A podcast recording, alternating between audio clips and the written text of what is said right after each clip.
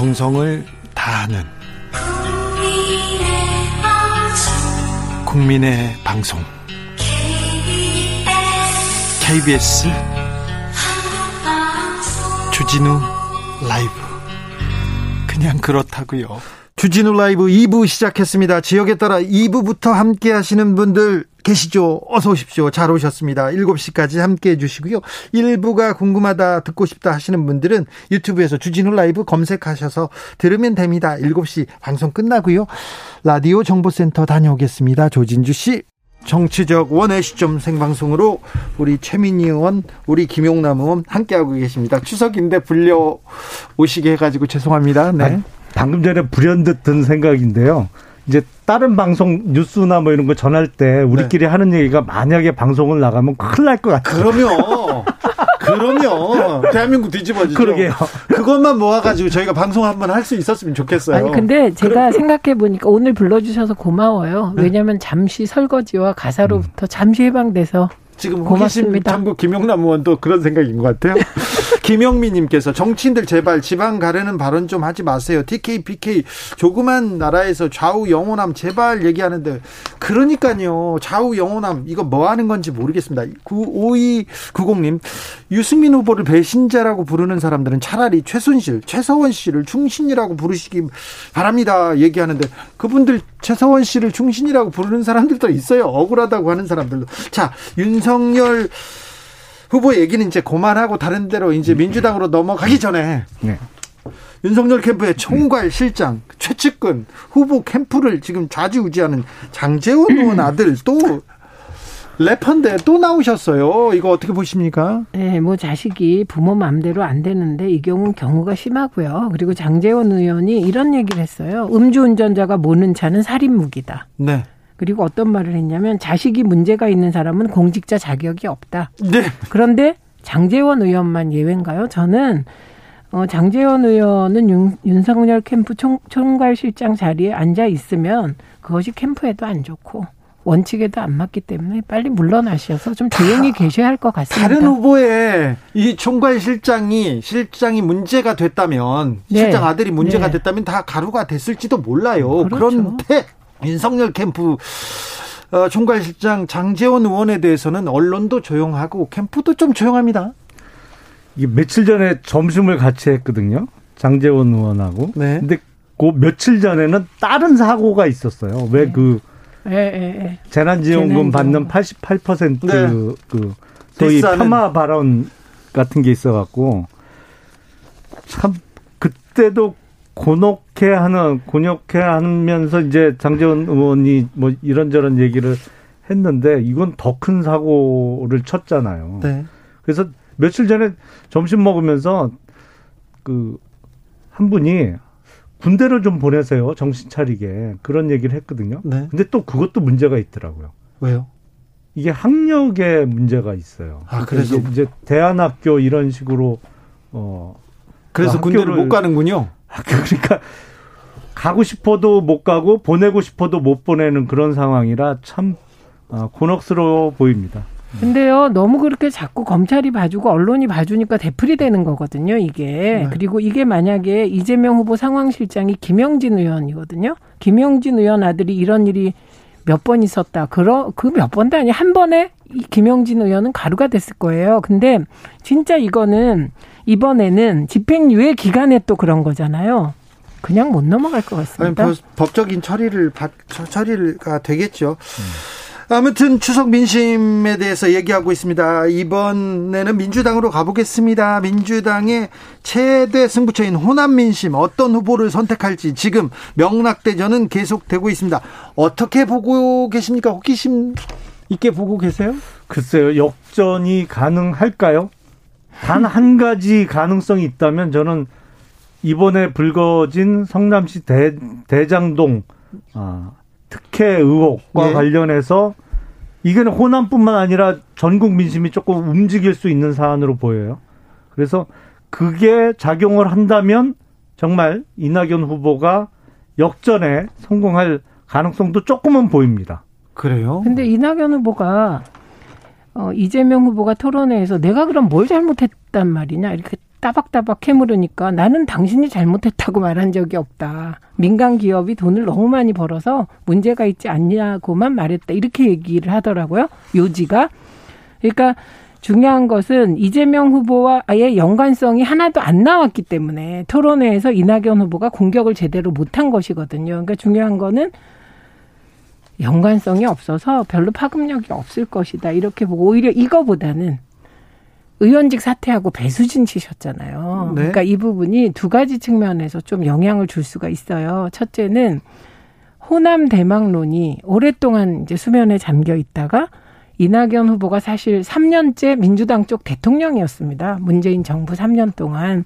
그러니까 그 애정, 따뜻한 마음, 이제 이게 하나 변수가 될 수 있고, 그 다음에 두 번째는 이낙연 후보가 너무 세게 배수진을 친 거예요. 의원직 사퇴하면서 광주가 나를 버리면 난 정치고 뭐고 끝이다. 네, 그래서 동정표. 예, 이러니까 동정표가 결집. 을 할 것 같아요. 그래서 이 두 가지 때문에 이낙연 후보가 다른 지역보다는 약진할 것 같다. 그러니까 저는 대장동 변수는 민주당 지지자들에겐 별로 영향을 안 줄 것 같거든요. 대장동 네. 시행 사업. 시행 사업이 성공을 하면 돈을 많이 벌잖아요. 엄청나게 많이 버는데 이 시행 사업을 성공했다. 그렇다고 해서 시행 시공 이런 그 구조적인 문제를 이재명 지사가 져야 되는 건 아니지 않습니까? 아니죠. 이게 왜냐하면 성남 도시공사 아 에서 사실상 동업자를 선정한 거잖아요. 네. 근데 그 선정 과정도 문제가 많고 그리고 부동산 시행사가 사업에 성공해서 돈을 많이 버는 거는 사실 그만큼 리스크가 크기 때문에 그런 거거든요. 예. 근데 이 대장동 사업은 거의 리스크가 없다 한 없다시피 한 사업이었어요. 왜냐하면 성남시 대장동은 옛날부터 여기는 사업이 되기만 하면 소위 대박이 날 거를 다 알고 있었거든요. 그래서 나경원 전 의원 땅이 있습니다, 거기에. 아, 그래요? 네. 이왕구 전 총리 땅도 있습니다. 네. 그래요? 그거 수용당했을 거 아니에요? 아, 아니, 아직 그 주변에 있습니다. 아, 아직 주변에? 수용 안 됐죠. 그건 뭐 모르겠고. 네. 하여튼 이게 문제가 뭐냐면 어 성남의 뜰이라는 SPC를 특수 목적법인을 만들었잖아요. 예. 근데 거기에 돈을 댄 사람들은 대부분 우선주라는 형태로 일정 부분의 약정 이율만 가져가는 구조예요. 그리고 3.5%의 지분을 댄 이 화천대유하고 SK증권 뒤에 숨은 사실 SK증권은 아무것도 아니에요. 이게 뒤에 특정 금전 신탁의 형태로 들어왔기 때문에 네. SK증권은 그 과정에서 그냥 수수료 조금 어, 받고 떨어지는 거고 실제 주인들은 뒤에 있거든요. 실제 주, 주인 주인 다 밝혀졌는데요. 그러니까 1호부터 7호까지 있잖아요. 자, 그, 문제는 뭐냐면 네. 하나 둘씩 지금 이재명 후보와의 연관성이 밝혀지고 있어요. 뭐가요?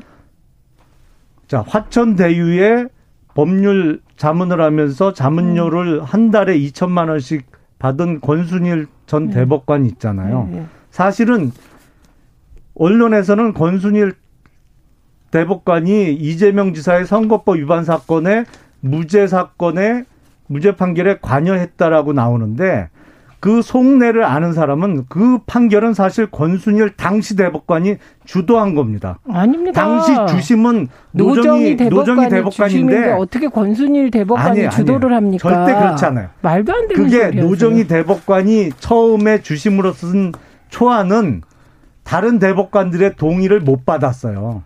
그래서 이 상, TV 토론회에서 상대방의 질문을 받고 수동적으로 나온 얘기, 뭐, 그다음부터 잠깐 기교적으로 뭐 무죄 판결을 만들어냈는데 사실 뭐 거의 억지로 만들어냈는데 이 논리를 개발하고 그 초안을 마련한 사람은 권순일 대법관이에요. 아유, 이건 대법원에서 아는 사람은 알아요. 아는 사람들이 조작했을 가능성이 근데, 더 높은데 우선 그거보다 잠깐만요. 네. 근데 하필 이 한 달에 2천만 원이라는 거액의 자문료를 받은 사람이 대법관을 임기를 마치고 변호사 개업을 한 권순일 지금 변호사란 말이에요. 그리고 금년 4월에 FIU 그러니까 금융정보분석원에서 아, 대천 화유의 자금 흐름이 좀 이상하다 그래서 지금 수사 의뢰를 했다는 거 아닙니까? 2년 2년 전부터 했대요. 2년 전. 그러니까 그 자금 흐름을 밝히면 뭔가 네, 네. 나오겠죠. 네. 근데, 근데 안 나왔으니까. 국민의힘은 이재명 지사가 금전적 이득을 봤다고 보시는 건가요? 파킹 가능성도 있으니까요. 파킹이 뭐예요? 파킹이라는 건 사실은 이제 맡겨 놓는 거죠. 네. 그러니까 여러 가능성을 그러니까 차명이라고 여러 가능성을 놓고 제대로 수사를 해봐야 됩니다. 근데 아, 예, 제대로 예. 수사가 될지 모르겠습니다만. 자, 우선 첫째, 지금은 의혹이고요. 근거 하나도 없으세요. 그 다음에 첫째, 성남시는요. 계속해서 국민의힘 쪽 시장이 있었죠. 그리고 이대엽 전 시장 구속됐습니다. 비리로. 그리고 이대엽 전 시장이 그만두면서 성남시가 빚이 너무 많아서 이재명 시장은 되자마자 모라토리움을 선언하는 아주 재정이 안 좋은 상태였어요. 그리고 두 번째, 이 대장동 사업이 본래 공영개발이었는데 LH공사가 근데 이거를 신영수 전 새누리당 의원, 그러니까 국힘 쪽 의원이죠. 혹시 아세요, 신영수? 네. 그런데 그분과 그분 동생 그리고 지금 화천대유의 문제 일곱 명 중에 세명의 변호사 중에 두명이 어, 이거를 민영개발로 바꾸기 위해서 로비를 합니다. 그래서 이게 어, 민영개발로 바꿔요. 그래서 국민의힘 쪽 신영수 전 의원 측에서 계속했다면 지금 말씀하시는 천문학적이라는 지금 5천억 벌어서 천문학적인데 1조 원 가까이를 민간이 다 가져간 겁니다. 그런데 이재명 시장이 성남시장이 되면서 민고, 민관 합동으로 바꾸어서 그중에 5,503억을 성남 시민에게 돌려준 사건이에요. 그래서 저는 자료를 보면 파파미 파도 파도 이재명 미담이더라고요. 그리고 또 또 팩트 체크 해드릴게요. 잠깐 그 부분 한 말씀 드리면 안 될까요? 아니죠. 이거는 팩트기 때문에 그리고 아니, 그, 지금 하신 말씀이 음. 많아서 시간이 없어서 제가 반박해야 될 게 또 있어요. 지금 그 원유철 의원이 화천대유의 고문이었습니다. 아 그래요? 예, 이분이 왜 고문 됐는 줄 아세요? 김 엑스배 대표의 고교 선배라서 고문된 거예요. 그래서 왜 고문을 했냐? 정치권에 도움받을 일이 있을 것 같아서 그랬다. 그다음에 좀 아까 권 전 대법관 얘기 참 잘하셨어요. 음.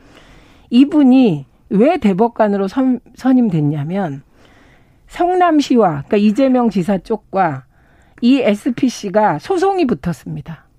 소송의 내용이 뭐냐면 대장지구 북측 송전탑을 지화하라고 성남시가 요구한 거예요.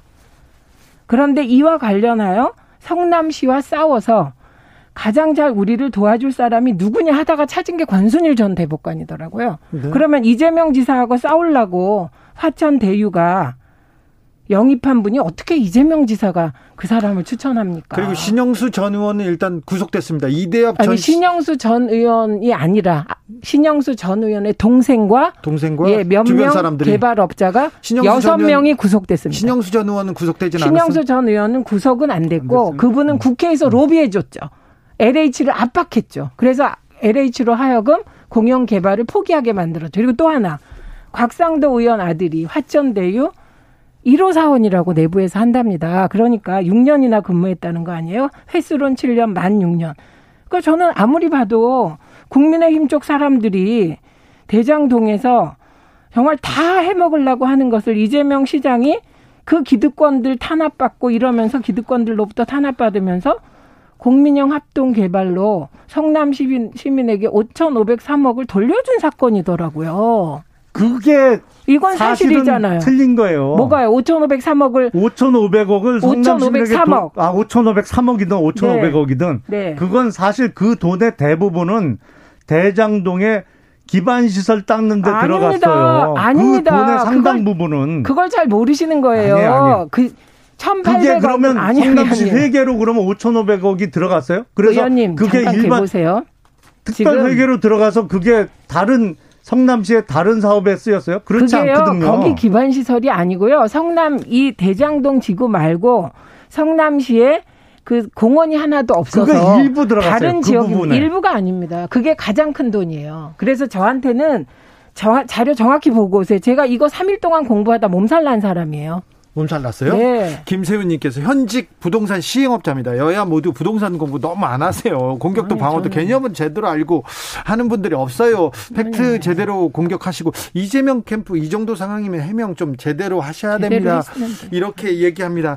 사실 고발 사주 의혹이 어, 검찰의 고발장이 미래통합당을 통해 실제 고발이 이루어졌는데 증거가 좀 나오고 김웅 의원께서 뭐 준성이한테 받았다 이런 얘기가 나오기도 했는데 이건 모른다고 하는데 이재명 지사하고 지금 화천대유하고 관련성이 명확하게 드러나지 않았어요. 여기에 대해서는 의혹을 주장하시는 이유는요? 틀림없는 사실은 아니, 화천대유가 음. 이 성남의 뜰이라는 특수목적법인의 그 컨소시엄으로 들어온 거 그게 결정된 시기는 이재명 성남 시절 시장 시절입니다. 그건 틀림없죠. 그건 틀림없잖아요. 지금 의원님 왜 아까 저분이 시행업자가 아니 잠깐만 아니, 잠깐만 이거 2015년이잖아요. 추석에 처음에는 화기애애했는데 아니 의원님 무슨 말이냐면 우리가 사실관계부터 좀 네. 정리를 해봅시다. 자. 무슨 얘기냐면 네. 화천 대유가 성남의 뜰에 나중에 들어온 게 아니고요. 이게 성남시에서 대장동 개발을 한다. 그래서 공고를 내요. 그러니까 세 개의 컨소시엄이 신청을 합니다. 그 중에 하나은행 컨소시엄이 하나 있었고요. 상업은행 컨소시엄이 있었고 또 하나 무슨 증권회사가 있었어요. 그런데 이 세 회사에게 공고문에서 자산관리회사를 컨소시엄에 포함시키면 20점을 더 준다 그랬어요. 그런데 이 하나은행 컨소시엄에 들어가 아니, 있던 게 이재명 성남시장 시절에 이루어진 건 아니, 그러니까, 맞잖아요. 일단 아니 그러니까 이게, 맞는 건 인정을 하셔야지. 아니 의원님이 앞뒤를 자꾸 섞으니까 내가 그래서 화천 대유가 성남의 뜰에 들어 처음부터 들어온 게 아니라 이 하나은행 컨소시엄에서 자산 관리 회사를 애초에 넣어서 신청을 한 거란 말이에요. 그때부터 들어가 있었고 이 성남의 뜰이라는 건 뭐냐면 성남시가 직접 사업을 할 수는 없어요. 근데 성남 도시개발공사를 만들었는데 이 성남 도시개발공사 플러스 컨소시엄 아까 하나은행 컨소시엄이 같이 만든 게 성남의 뜰 SPC, SPC 특수법인이에요.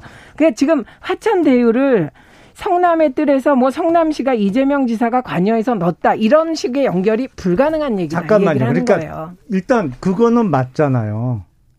아니 이, 이 사업을 2015년에 잠깐만 이 시행 사업을 하는 데 있어서 화천 대유가 끼게 되는 결정이 이루어진 것은 이재명 성남시장 시절에 이루어진 건 그거는 맞죠. 아니 그걸 이상하게 아니, 꼬는데. 자 그러면 이종용님께서 그러면서 고발 사주 사건도 윤석열 총장 시절에 일어난 건 맞죠? 이렇게 물어보라는데요.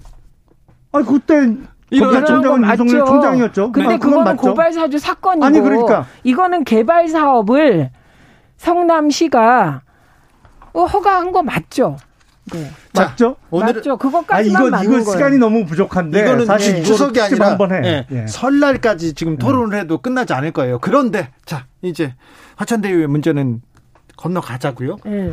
그런데 고발 사주는 사라져 사라지고 화천 대유만 남아 있습니다. 지금 추석 밥상에 그렇게 봐도 봐야 되는 것 같습니다. 저는 이 부분에 있어서는 이낙연 캠프가 결정적인 공헌을 해서 윤석열 후보를 도왔다고 생각합니다. 왜냐하면 대선을 앞두면 되게 이게 정파적으로 갈라져서 사실은 민주당은 고발 사주에 집중해야 되고 뭐 이런 사안인데 국민의힘과 조선일보 등이 아무리 그, 고, 그, 이 대장동을 얘기해도 민주당 내에서 이 부분을 방어해주면 이게 지배 의제가 되질 않는데 이낙연 캠프가 경선에 이거를 이용하다 보니 결과적으로는 고발 사주는 없어지고 지금 이 아무 문제가 없는 대장동만 남은 거거든요. 그러니까 이낙연 후보 되게 예쁘시죠.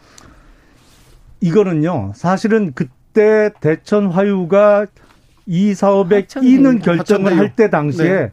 성남 도시개발공사의 사장이 공석이었어요. 그리고 이재명 시장의 측근이 직무 대행을 할 때입니다.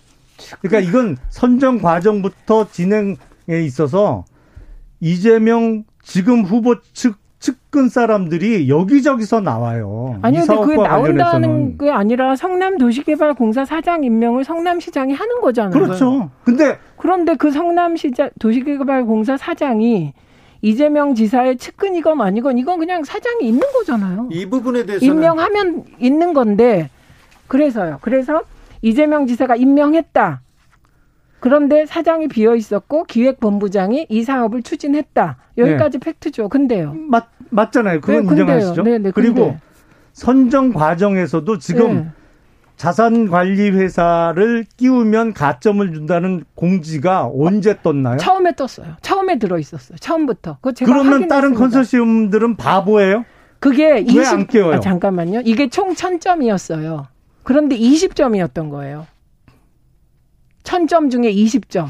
그러니까 그거는 다른 컨소시엄에 왜 안 했나 물어보세요. 저한테 물어보지 말고 처음에 아, 떠 있었습니다. 아무튼 네. 화천대유가 계속 계속 추석 밥상에서 떠돌아 다닐 것 같아서 이재명 캠프에서는 이 복잡한 사안을 좀 쉽게 명쾌하게 좀 해소하기는 해야 될 것 같습니다. 아니 네. 이재명 후보 캠프에서 해명하고 될 일이 아니에요. 사실 돈이 이게 6천억이 훨씬 넘는 돈인데. 김영남 의원님 네. 해소 해소하고 해명하라면서요. 아니 이거는 정말 수사로 밝혀져야 아, 될 수사, 돈이에요. 수사도. 사안이에요. 이거는 아니, 그 고발... 제대로 문제는 뭐냐면 제대로 믿고 맡길 수사기관이 지금 대한민국에 없다는 게 가장 한스러운 아니 일입니다만. 그 수사라고 해놓고 또 수사에 수사를 맡길 또 수사기관이 없다고 하면 아니 그러니까 이거는 특검이라도 해야 될 사안이죠. 아니 제가 사실은. 보기에 아니 그러니까 정말 지금 잠깐만요. 민주당 쪽에서도 국민의힘 관련 인사들의 의혹을 제기하시니까 네. 이거를 특검을 아예 하자고요. 이거를. 아니 근데 저는 고발 사주 특검해야 된다고 생각해요. 왜냐하면 검찰 내에 윤석열 라인이 아직도 있는 것 같아서 그런데 저는 다 하죠. 뭐. 저는 국민의힘과 음. 윤석열 캠프가 정말 이상한 건 이 고발사주 의혹, 검찰의 총선 개입 의혹이 터졌을 때 공수처 수사도 받겠다. 그렇게 수사 신속하게 하라 그랬었거든요. 그리고 나 국회로 좀 불러달라 윤석열 후보가 음. 막상 공수처가 그 다음날 신속하게 압색하고 수사하니까 야당 탄압이다 그러던데요.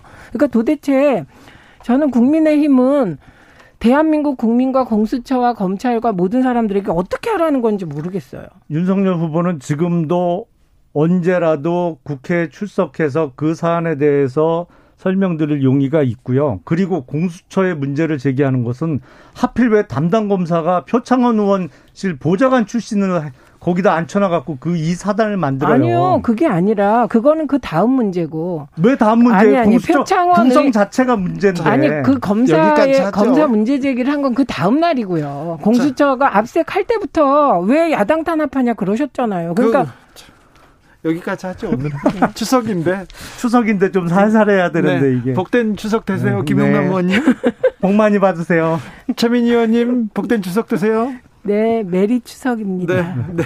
정치적 원의 시점 두 분 여기서 보내드리겠습니다. 감사합니다. 감사합니다. 감사합니다.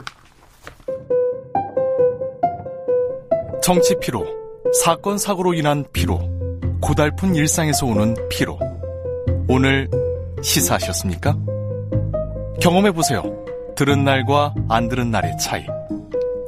여러분의 피로를 날려줄 저녁 한 끼 시사. 추진우 라이브.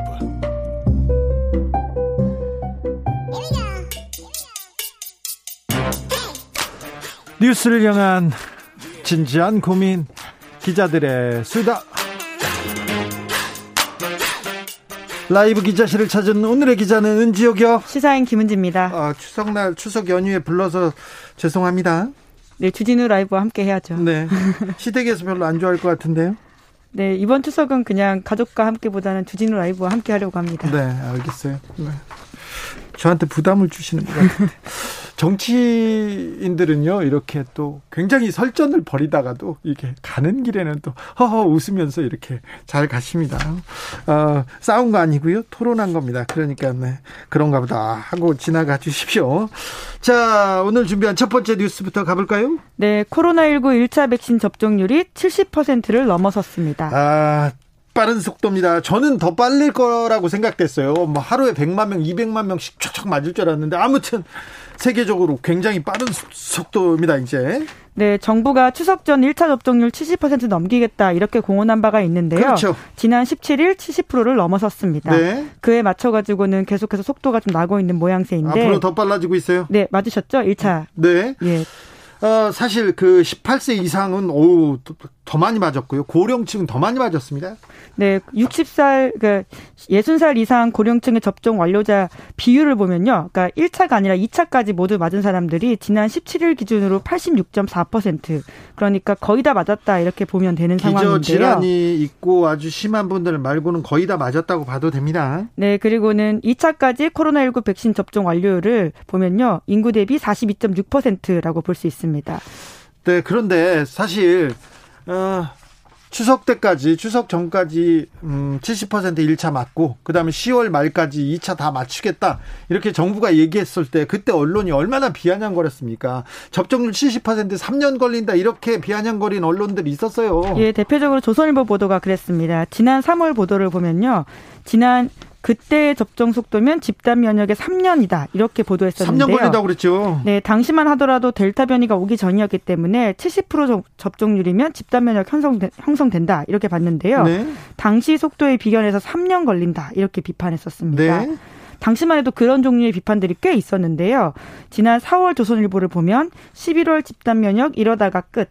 그리고 같은 달 문화일보도 11월 집단 면역 물 건너가 이런 이야기를 4월부터 했었습니다. 그래서 뭐 르완다보다 낫다 이런 보도도 기억나요? 네, 4월 달 중앙일보 보도였었는데 르완다보다 낫다라는 이야기도 했었고요. 또 8월 달에는 콜롬비아보다 뒤쳐졌다 이런 이야기 했었는데요. 이걸 단독을 달고 막 보도했어요. 막 비아냥 거렸습니다. 조선 네. 중앙 동화 할것 없이 메이저 신문들 계속해서 그냥 저주의 구판을 벌이는 듯 이렇게 코로나 접종률, 백신 접종률 가지고 계속 비판했었죠. 네, 결과적으로 지금 기준으로 보면 르완다나 콜롬비아보다 한국의 접종률이 훨씬 높습니다. 아, 당연하지. 누구하고 비교합니까? 지금 미국도 따라잡고 일본도 따라잡았죠?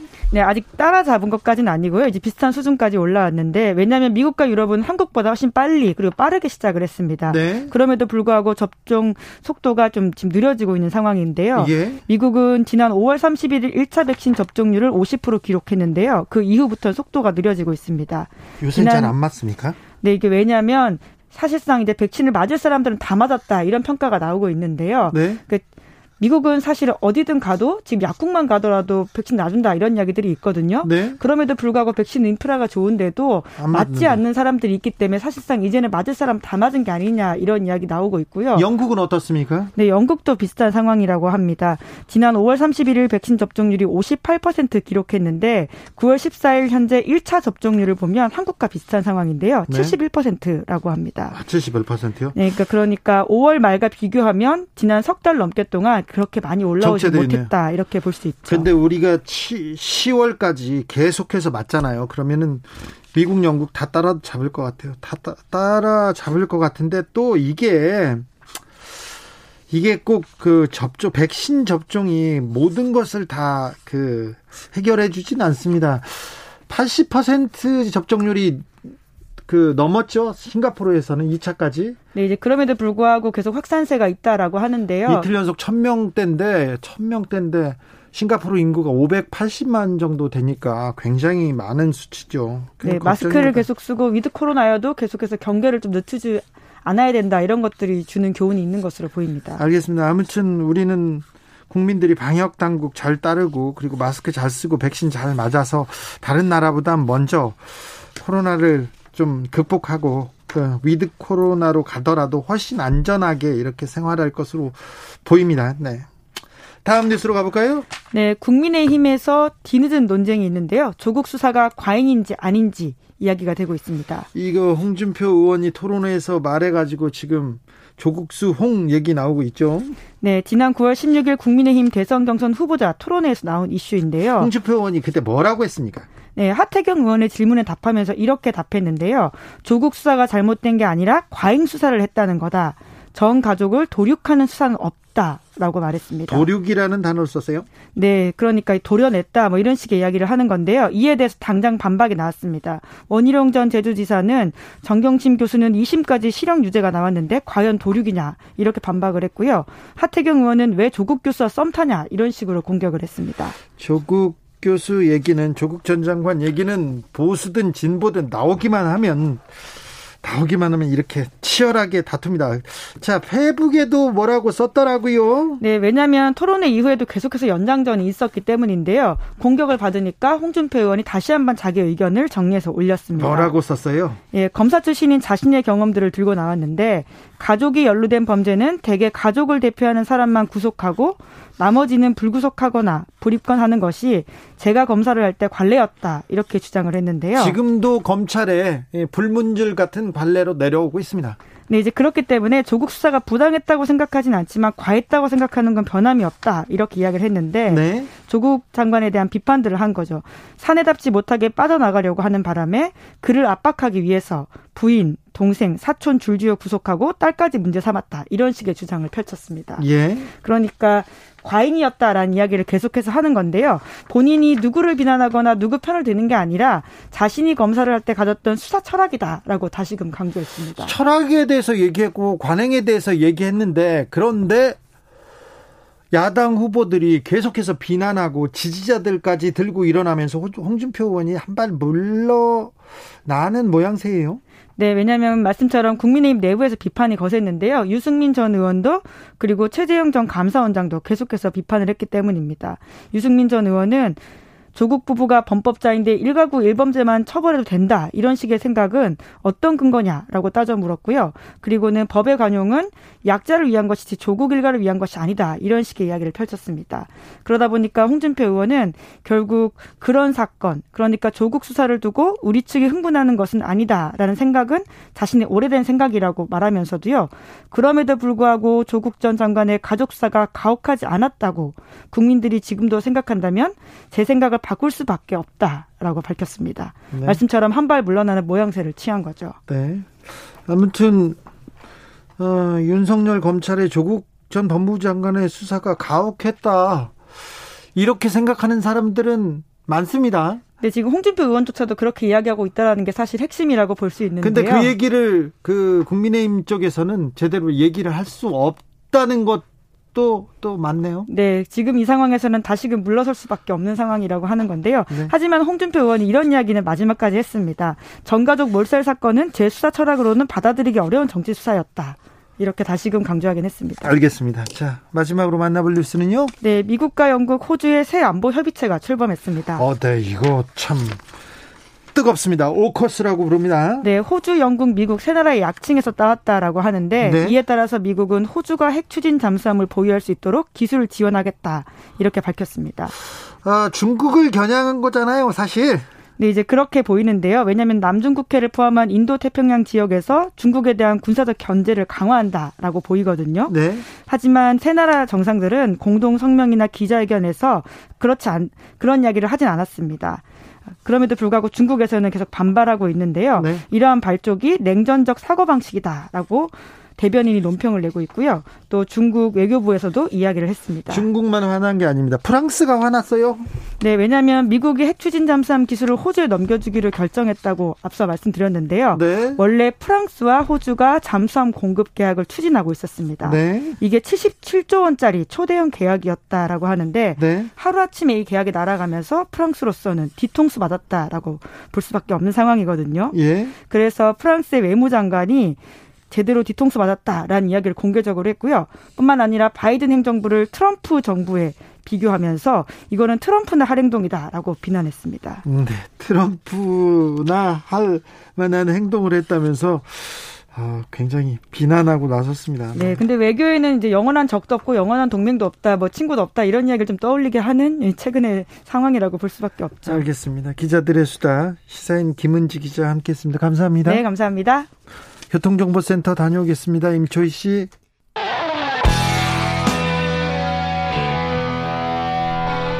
스치기만 해도 똑똑해진다. 드라이브 스루 시사 주진우 라이브.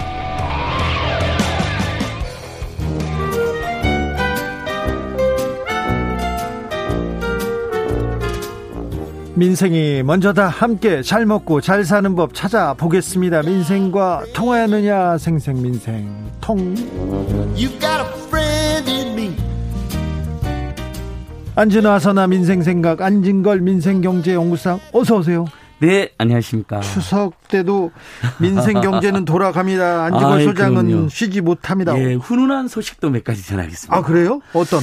제가 이제 일하는 곳이 민생경제연구소라는 곳도 있고 네.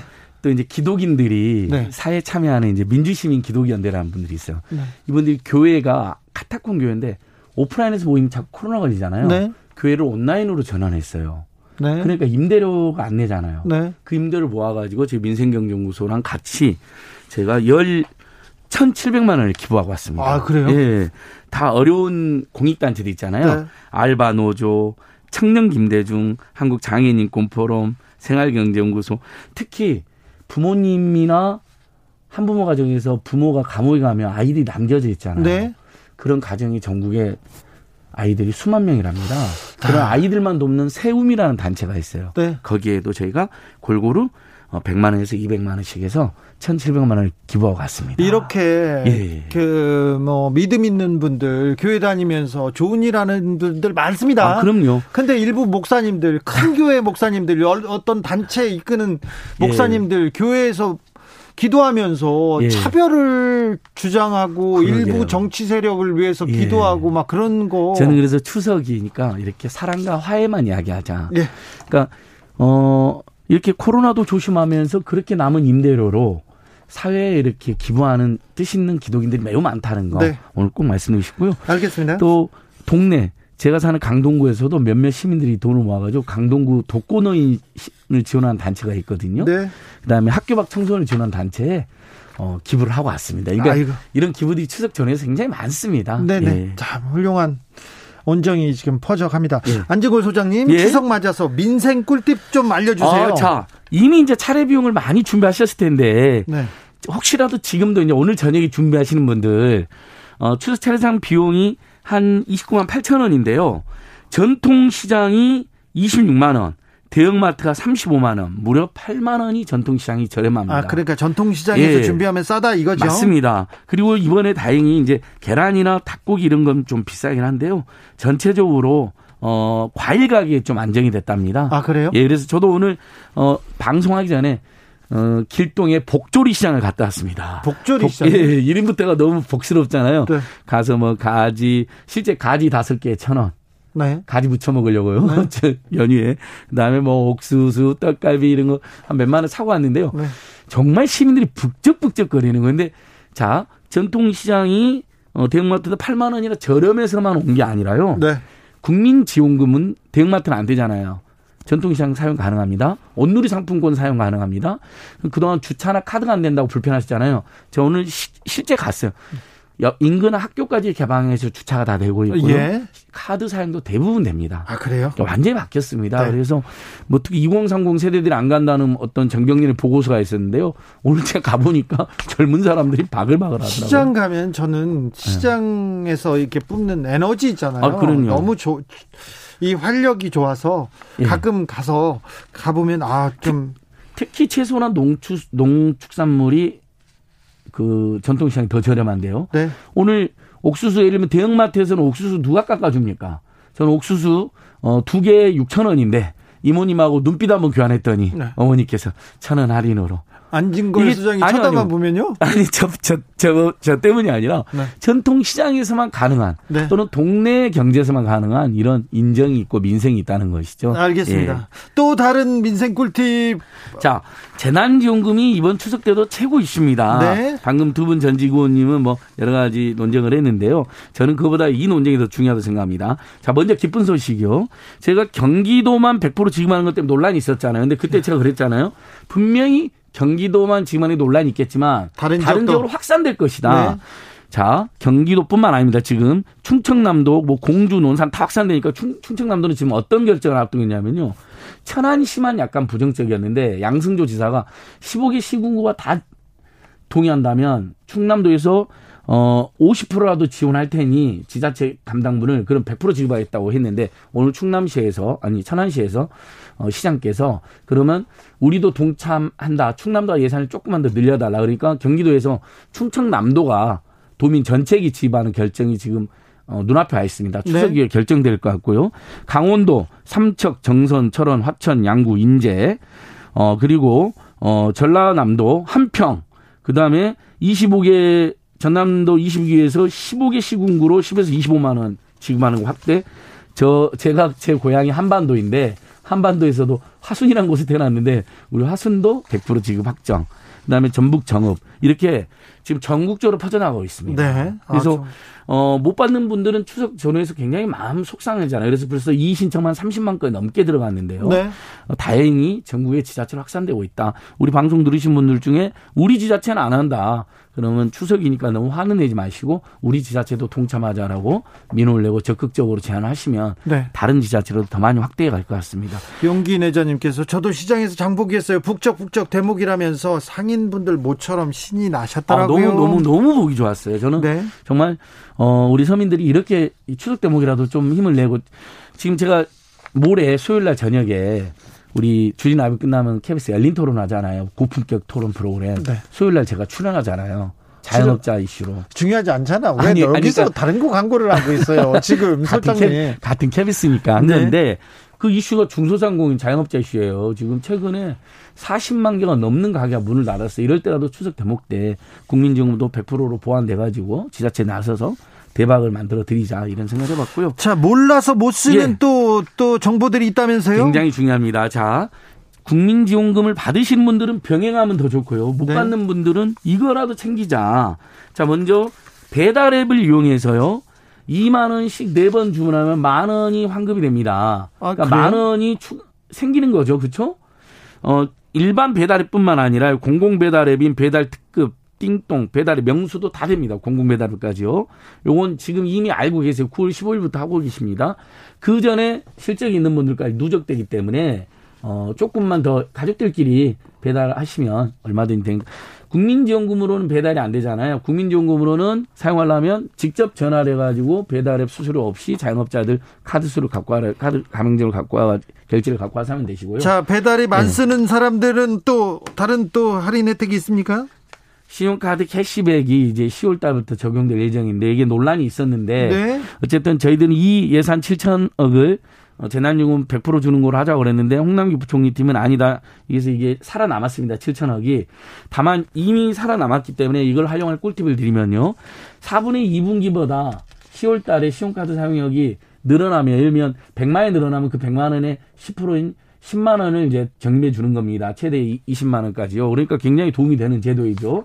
그러니까 이건 어떻게 하시면 되냐면 9월 달이나 11월 달에 신용카드 쓸 게 있으면 사용하지 마시고 10월 달에 좀 몰아서 사용하잖아요. 10월에요? 그렇죠. 그러면 4분의 2분기 자기가 신용카드 쓴 것보다 어쨌든 금액이 늘어날 거 아닙니까? 늘어나면 조금 도움이 그중에 줍니까? 10%가 캐시백으로 쌓이는 겁니다.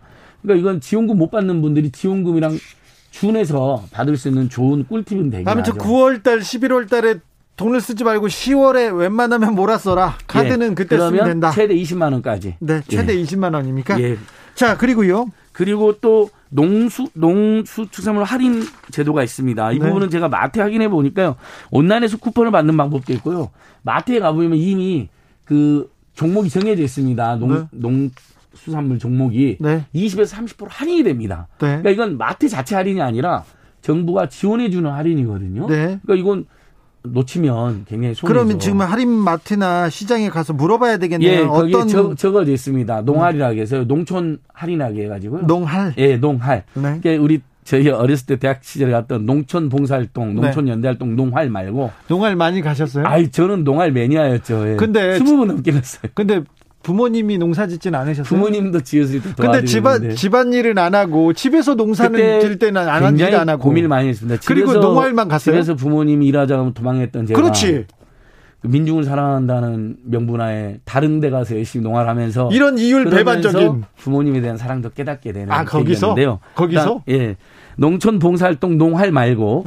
농 수 축산물 할인 농할 네 농할 요거 지금 농할 제가 방금도 포털에 쳐보니까요. 예. 바로 떠요. 아. 온라인에서는 쿠폰을 발행할 수 있고 그냥 오프라인 만약에 그게 귀찮으시면 요건 대형마트에서도 적용이 가능합니다. 아, 써 있어. 예. 자, 그래서 그러면 이거는 정부에서 돈을 줘서 좀 할인해 주니까 그렇습니다. 이거 집중적으로 사 먹으면 예. 되겠네요. 그러니까 배달앱 만 원, 그다음에 농수 선물 20에 30% 할인. 네. 그다음에 신용카드 캐시백. 국민종을 받으신 분들은 병행하면 더 좋고 못 받으신 분들은 이거라도 챙기자. 4488님 저희 동네는 읍 단위 시골이라 배달 어플 그런 거 안 돼요. 별로예요. 이런 분들을 아. 위해서 농축 수산물 할인 네. 쿠폰이 있고요. 외식 쿠폰도 있고 그리고 그 카드도 시골 읍내라 그랬잖아요. 네. 하나로마트 가시면 돼요. 아, 하나로마트. 그러니까 이마트, 롯데마트, GS 리테일 하나 홈플러스 다 되거든요. 네. 동네에는 보면 하나로마트가 많습니다. 네, 알겠습니다. 네. 배달이 안 되는 분들은요. 아, 그리고 이것도 뜨거운데 KTX 타고 수석까지 가게 해달라. 자 이번에도 천원. 우리 지금 이미 고향에 가신 분들이 KTX 타갖고 요금 비싸다고 느꼈을 거예요. 예. 어, SRT 수소에서 출발하는 게 10에서 20%가 저렴합니다. 네. 그러면 SRT를 다 이용하고 싶은데 SRT는 전국에 16군데, 16 군데밖에 연결 안 돼 있어요. 네. 서울에서 내려갈 때도 힘들고 지역에서 내려올 때도 힘들고 환승을 해야 돼요. 그럼 환승 할인도 안 돼요. 자, 그래서 이걸 통합해 버리면 수서, 수서, 서울역, 용산역, 뭐 행진역 할 것 없이 모두 전국 모든 곳이 다 연결이 될 것이고 정, 지역에서 다 올라올 것이고 수소로 갈 수 있을 것이고 네. 그다음에 수서에서 10에서 20% 할인이 가능하니까 요금도 10에서 20% 할인을 하자. 네. 이 캠페인을 저희들이 했습니다. 했죠. 국민총원이 20만 명이 돌파했습니다. 이제 네. 청와대에서 정식으로 답을 해야 되는데요. 네. 어, 11월 달에 정부에서도 통합할지 어떻게 할지 어, 연구 결과를 발표한다고 합니다. 우리가 저 주진우 라이브 청취자들이 우리 안 소장님하고 좀 목소리를 모아서 코레일과 SR 이거 좀 통합하고 그 SRT 좀 깎아줘야 될 거 아닙니까? 맞습니다. 그러니까 우리 국민들 입장에서는 철도 한 철도에 두 개의 공기업이 지금 경쟁을 하고 있다는데 예. 아니, 같은 공기업이 집 KTX가 SRT 지분을 절반을 갖고 있어요. 그게 무슨 경쟁이며? 같은 회사 아니 네. 가, 사실상 같은 같은 회사지 않습니까? 근데 가격이 달라. 예. 그러면 SRT에서 10에서 20% 저렴했다는 것은 네. KTX도 적용 가능하다는 거잖아요. KTX 예, 할인해 달라. 당장 인하해라는 것이고 너무 네. 비쌉니다. 네. 불편하고요. 근데 SRT는 또 16개밖에 연결이 안 돼서 회사가 다르기 때문에 네. 그다음에 SRT가 고장 나면 자체 수리를 못 해서요. KTX에 연락을 해야 돼요. 네. 그러면 아무래도 사고 처리도 지연돼서 큰 사고 날 수도 있잖아요. 이런 경우는 저희들은 통합을 해서 요금은 20% 정도 할인하고 자. 철도 안전은 더욱더 어, 더 안전한 철도를 챙기고 이렇게 하자는 겁니다. KTX, SRT 통합하자. 통합해가지고 KTX 타고 수석까지 가게 해달라. 이 부분 우리가 계속 외치겠습니다. 예, 그래서 이제 다음 명절 때는 네. 훨씬 저렴하게 예. 고향을 부담 없이 20% 정도 더 요금 저렴하게 갔다 오시자. 알겠습니다. 고소드립니다. 8271님, 저도 2030이지만 오늘 엄마 전통시장 다녀왔는데요. 오, 너무 재밌고요. 전통시장만의 분위기가 있어서 좋았어요. 맛집도 아. 많고 지원금도 알뜰살뜰 잘 썼어요. 우리 모두 전통시장으로 고고 얘기합니다. 아, 정말 정말 전통시장 저는 평소에 못 가셨던 분들은 네. 명절 때라도 한두 번 가보자. 네, 네. 오늘 정말 길동 복조시장 대단, 대단했어요. 근데 알겠습니다. 뭐 그 외에도 뭐 암사시장, 저기 망원시장, 네. 광장시장 정말 전통시장 너무 멋있어요. 알겠습니다. 통인시장. 네. 알았다니까요. 예, 예. 네, 알았어요. 네. 대한독립 만세님 수요일 꼭 정치하겠습니다. 소장님 예, 얘기합니다. 예, 수요일 토론에도 기대해 주십시오. 생생민생 통 우리들의 소장 안진걸 소장 함께했습니다. 감사합니다. 감사합니다. 오늘도 수고하고 지친 자들이여 여기로 오라. 이곳은 주기자의 시사 맛집 주토피아 주진우 라이브.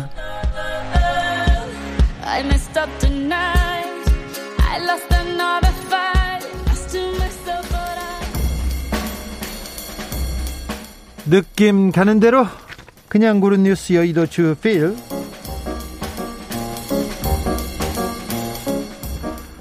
내가 누군지 알겠어. 2개월 만에 요양병원서 다시 마주 앉은 노부부 뉴시스 기사인데요.